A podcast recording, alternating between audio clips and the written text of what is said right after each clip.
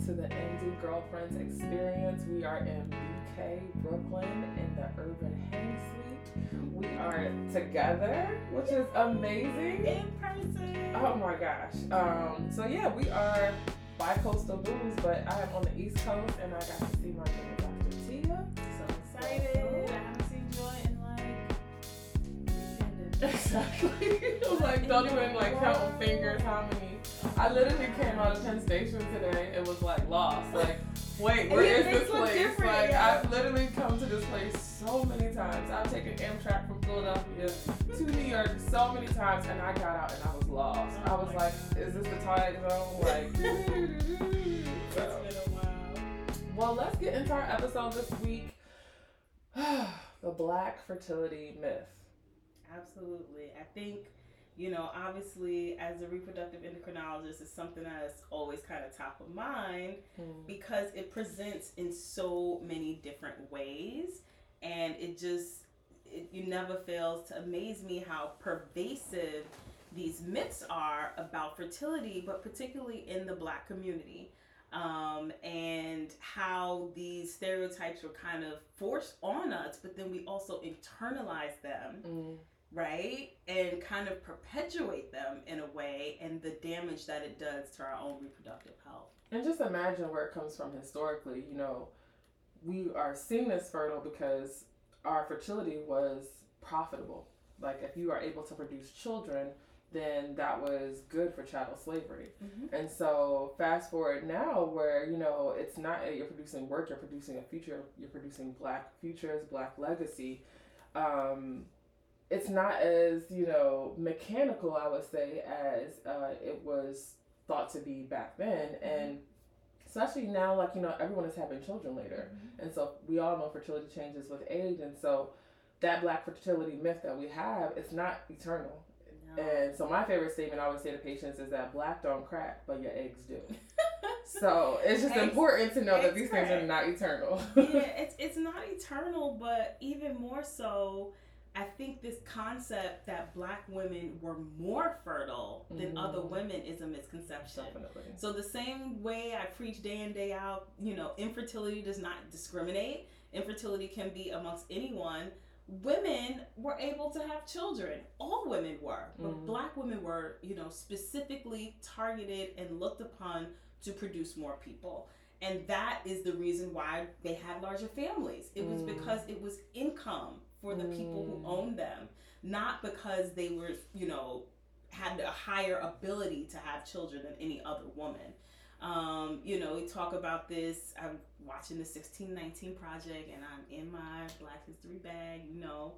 And to see it reflected and, and to understand that black scholars and black historians also make those connections is like so um, you know, it's it's heartwarming for me because I'm I'm glad that people understand that this is a misconception. This is not an innate difference in our bodies that we could have these large families. We were specifically targeted and directed to create children, whether it was through rape, you know, from masters with, you know, this kind of concept that I hate, but breeding, putting two people together and saying, you need to have children, you can't come out until there are physical signs of pregnancy you know, um, having children very close together. We talk about spacing and health. It's not a thing. It was, you know, get up off the bed, go back to work until you're ready, and then have another child because that's what brought profit in to the whole system of slavery. And so, just that concept, yes, women had a lot more children. You know, even after slavery, an agricultural society, you needed children to work the land. Also, children didn't always survive till adulthood, you know? So, having 10 children, having 15 didn't always mean that you were going to have 15 adults. So people had more children back in those days anyway. But again, that did not mean that we were somehow more capable of having children than any other race of woman. You were just expected to. Yes, we were forced to. Yes. Um, but then that relates in so many other ways because then that started this concept of our fertility needs to be controlled. Mm. and we talk about forced sterilization Yes. and you know experimentation with contraception and places like Puerto Rico and in the U.S. South, and you know this whole concept now limitations on abortion. Oh, so scary! They're gonna have too many kids because Yeah. it feeds back into this myth. When once again, no higher, no lower chance of having children than any other race or ethnicity of women. Um, but the way that this starts to affect people now is really thinking that there's no limit on their fertility Mm, yeah. and that's damaging you know the same concept of the eggs don't crack is we don't have all the time in the world yeah. and that's hurtful and it's you know shocking and it's a big change from what we've been taught our whole lives Yeah. and it can be particularly devastating i think for And black women. medically speaking, I think you know when we do talk about you know we we all have the same chance. There are there is evidence that black women actually have more or less likely to have. You tell me the statistic because I'm gonna get it wrong because I just saw it on your Instagram last night. but it's true. So, you know, there's some conflicting data in this area, but you know, again, I think it's important to combat this idea that infertility doesn't happen to black women. hmm And there were studies that now from over 20 years ago that showed that black women actually had higher rates of infertility than white women. But what happens is it might be reflective of who comes to seek care Exactly. and how they answer questions on different surveys. And so, you know, black women also have a higher chance of using um, tubal sterilization as a form of contraception. So, therefore, maybe not realizing the permanence of, of contraception and trying to get pregnant, it's not going to happen after something like that. Um, you know, there's instances where black women may present to care later. You know, um, two women from two different backgrounds have the same issues trying to get pregnant. One of them may know that, okay, it hasn't happened in six months or a year, I need to go and see a doctor. The other may not be aware. They may not be talking to family and friends. They may be asking a pastor for help. They may be seeking, you know, solutions in their community um, going to different you know places or changing diet or just trying. And then you look up and it's been years with an s. Have- and then they present like with that. care you know? And so Yeah. that time you know in between does unfortunately affect outcomes and it makes a difference. So those are the kind of things. Potentially higher rates of infertility specifically certain kinds like tubal, Tubal. factor um, And that's not that's throughout the diaspora. That's not even Yeah. just in Black America. That's also you know noted we in know, Africa. yep. Exactly. with you know we'll get into that um, and some other things in terms of like just you know higher rates of infertility but also a longer latency of Mhm. infertility a longer time in this infertile state which means that unfortunately even with treatment sometimes you can have less outcomes less positive outcomes Okay. So this is Dr. Tia's like bailiwick. This is her jam. so I am a guest star today. no But you're not I am going you're the first line Girl, you're the first yes. line. I'm You- glad you said that. you 'cause we definitely are. are updating our culture care website. You and I said, like, look, if you want to do a pre fertility consult, do it with us. That's because when you go to the fertility doctor, you're going to pay at least $500 just to go say hello. Well, So come through. Anyway, um, I'm going to start with our medical leave segment, and I'm going to attempt to try and break down some different forms of female fertility. Now, um, we're working in Trinities today, so there's a Holy Trinity, but I, I would be remiss if I did not remind people that to be fertile, to be a fertile couple, which is sperm and eggs coming together, you need both represented. And so typically throughout patriarchal cultures and just society, we look at women as always the reason why people are not getting pregnant. But it, that is not the reason. It is males are just as likely. Um, and sometimes it's mixed factor between the, the couple. So we're going to talk and focus on female reasons just because we are talking about the black female fertility myth. But I just want to make sure you know that sperm matters too. And there is such thing as a low sperm count, low motility, incorrect pH, all these different things that affect men from actually being able to conceive. Yep, as well as couples that don't have sperm in them. You know, Period. and I mean that is something. Or single folk who don't sperm. has in a situation. no sperm. But you can buy that, praise God. Um, so that's good. But yeah, tell us a little bit about how you break it down in terms of the different factors for infertility. Okay, so we already touched upon t- tubal factor. I want to go back there just because you know I have my master's in STIs and HIV, and the biggest culprits to tubal factor fertility are typically STIs like chlamydia and gonorrhea. And this is why you know, what's a STI? oh, sorry, sexually transmitted infection, Mhm. or you know, in lay terms, I feel like STD we use colloquially or like you know just as lay people, but medically it's technically an infection. It's not a disease.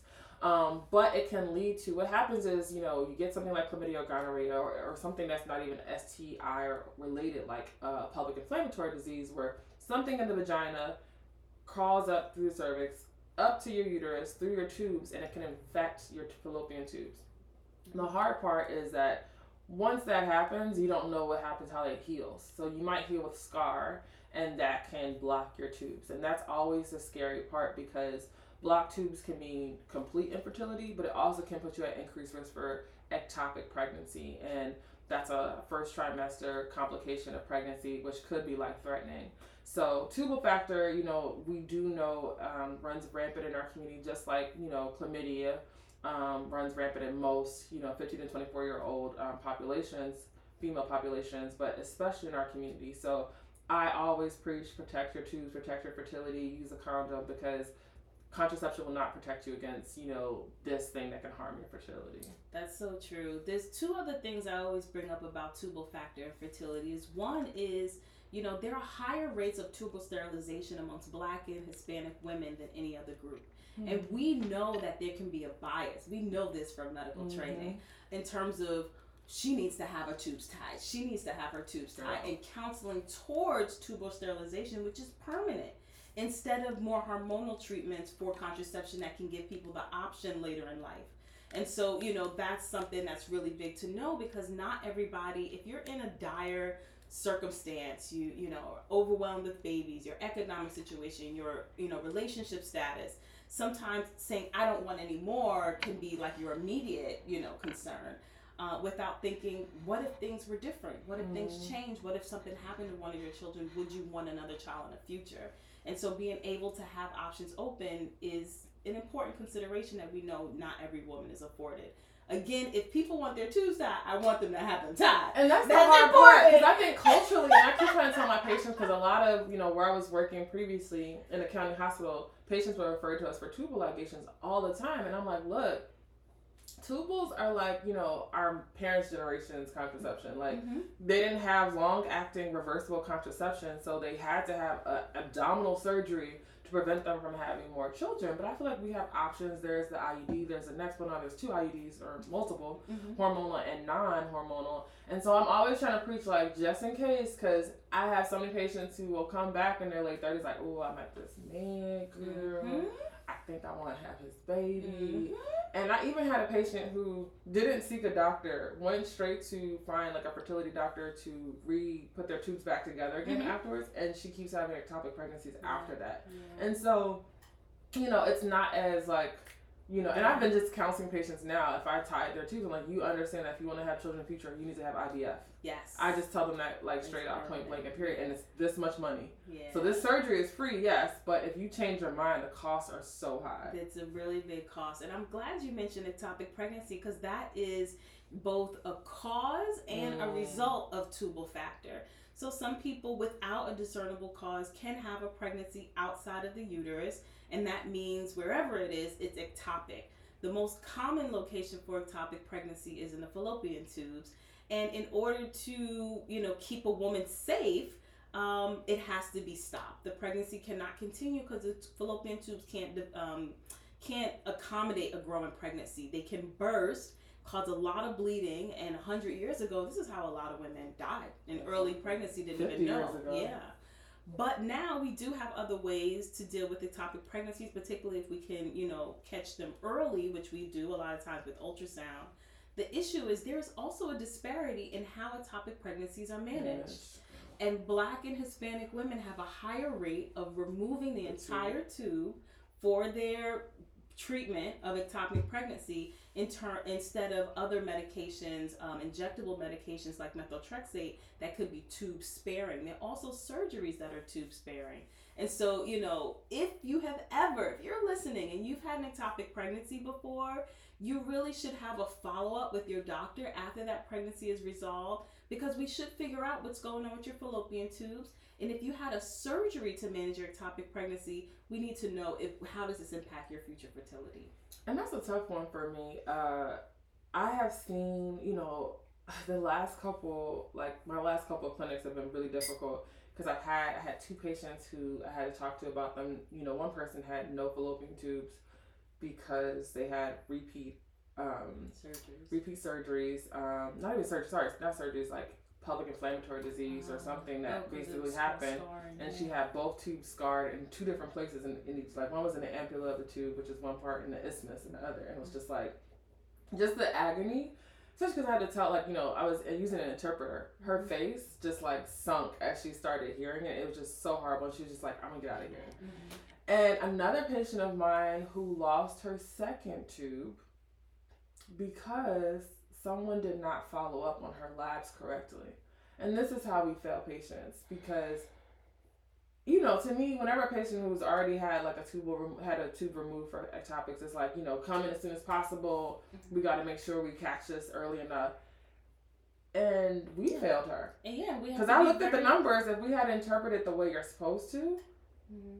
Someone's like, oh, it's okay. It should be fine. The patient presented a week later with a burst tube and had to get her second fallopian Yeah, tube and removed. in, in those cases, you don't have an option. You have to remove the tube, and so it can be a really difficult call. You know, listen, the healthcare system is far from perfect, but I definitely want anyone to know if you've ever had an ectopic pregnancy, take that extra step to be evaluated so we can figure out what the options are for your future pregnancies. yeah. You know, uterine factor is a big one too. I know we talk about fibroids and we have a whole nother episode on that. um, but the uterus is the home for pregnancy, and so if there's any issues with the uterus in terms of how it's shaped, um, if there's anything that's growing inside the uterus, like a fibroid or a polyp, um, or if there's actually scar tissue in the uterus, which can happen from some surgeries, even you know fibroid removal surgeries, then those could be a reason to you know have um, to you know decrease your chances of success for pregnancy or to have infertility or might play a role in your infertility. And then the other one we always talk about is ovaries, yeah. the eggs. And can I just go back before we go to ovaries? Mhm. The reason why we ended with ovaries because I think everyone talks about that because everyone talks about freezing their eggs. But I will say, as someone who you know did get, I had an IUI or used fertility because of my uterus, I felt was going to expire before my my ovaries did. It's important we put respect on different parts of like fertility. It's Yeah. not all just you know freezing your eggs is not going to fix everything. That's right. IVF is not going to fix everything because, especially with fibroids being so rampant in our community, That's right. I've had patients who've had multiple myomectomies, which is fibroid removal surgeries, and then it's like, you know, do I get another fibroid removal surgery? Do I get a hysterectomy? Like, you only have one womb that's going to carry a That's baby. right.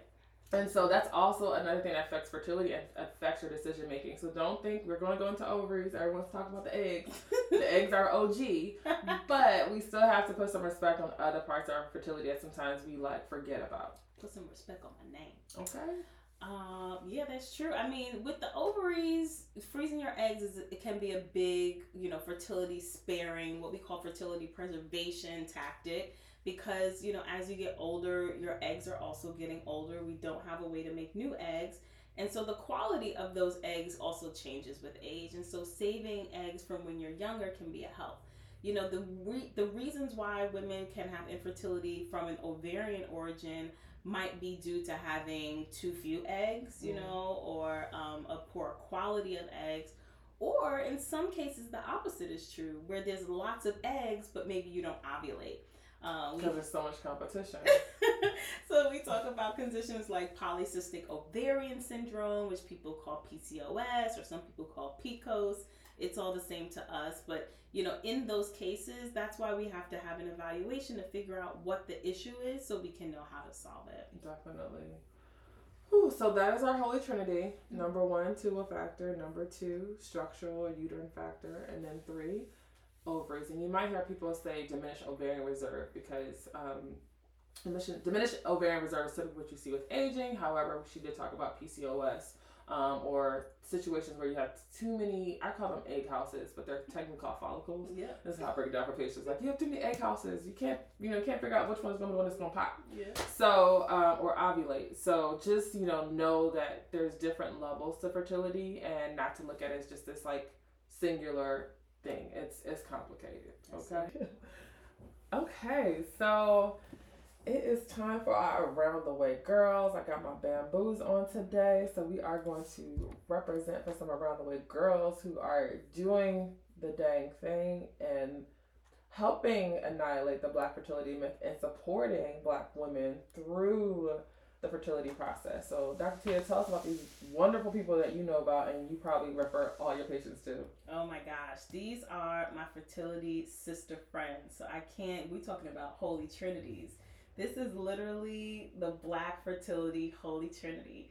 So, you know, we're going to start with the head, actual minister, okay. Reverend Stacy Edwards Dunn, who, through her experience both in the ministry and in her life, felt that, you know, there was not a connection um, of what was happening to black women. Mm. And so she founded Fertility for Colored Girls, which is now a national organization providing support um, resources and also funding for women who are in need of fertility services. Mm. Um, and so she is amazing, great. Look her up. Talk, she does a lot of talks on her own story and is completely so inspirational.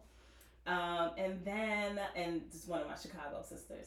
Another Chicago sister um, is the amazing Regina Townsend, mm. who is, uh, I always have to remind people, she is a librarian by training, so the girl is smart, right? and so into history and so dynamic. Um, but she and her partner founded the uh, Broken Brown Egg. Um, for same reason when she was going through her own fertility issues walking into these clinics on the other side of town from south side yeah. chicago so you had to go out of your neighborhood mm. you're in a place where you don't know anyone where you don't even necessarily feel safe in the neighborhood or welcomed um, into spaces where no one looked like you and she was like this is crazy you know and so she also created a community of resources and now funding. Uh, mm. Uh, first awarded the last grants. I serve on the boards these organizations. Okay, let me find out. But um, awarded some uh, one of their first grants last year to a wonderful couple, and so they're just really making big strides um, in fertility world. And then rounding out our Trinity is Dr. Camille Hammond of the Cade Foundation. Um, she has long been a player in the fertility world, raising, I mean, thousands of dollars at this point uh, for fertility care and access. Um, she has a beautiful story and now has three almost high school seniors mm-hmm. um, to show for it. And so I definitely encourage you to um, engage with all of these organizations Fertility for Colored Girls, the Broken Brown Egg, and the Cade Foundation. You will not be disappointed. And your face just lights up when you I talk know, about them. People. It's funny because um, whatever patients, you know, I get in these situations with patients, and a lot of patients I take care of don't have the means.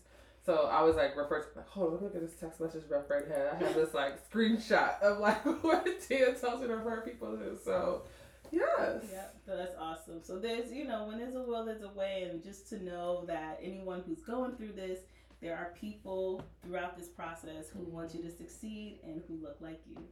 And we're two of them. So thank you so much for listening today. We are so glad to have you and are happy to be together. That's right. All right. Have a good one. Bye.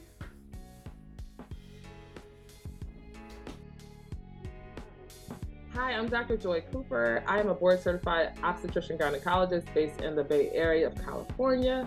I am currently not seeing patients in person anymore. I'm completely 100% telehealth. You can find me at Culture Care. Our website is ourculturecare.com because we do it for the culture, our culture. We are a telemedicine startup that is connecting Black women with Black physicians at the cost of a copay. So if you would love to see me and you're based in California and New York shortly, you can just go on our website and see me. I am Dr. Tia Jackson Bey. I'm a board certified obstetrician, gynecologist, and infertility specialist. The long name for that is reproductive endocrinology, and infertility is my field. I'm based in Brooklyn, New York, and you can find me on Instagram at Dr. Tia Jackson Bey. Thanks for joining us, and don't forget to subscribe and check out our website, ndgfexp.com. Have a great one, girlfriends.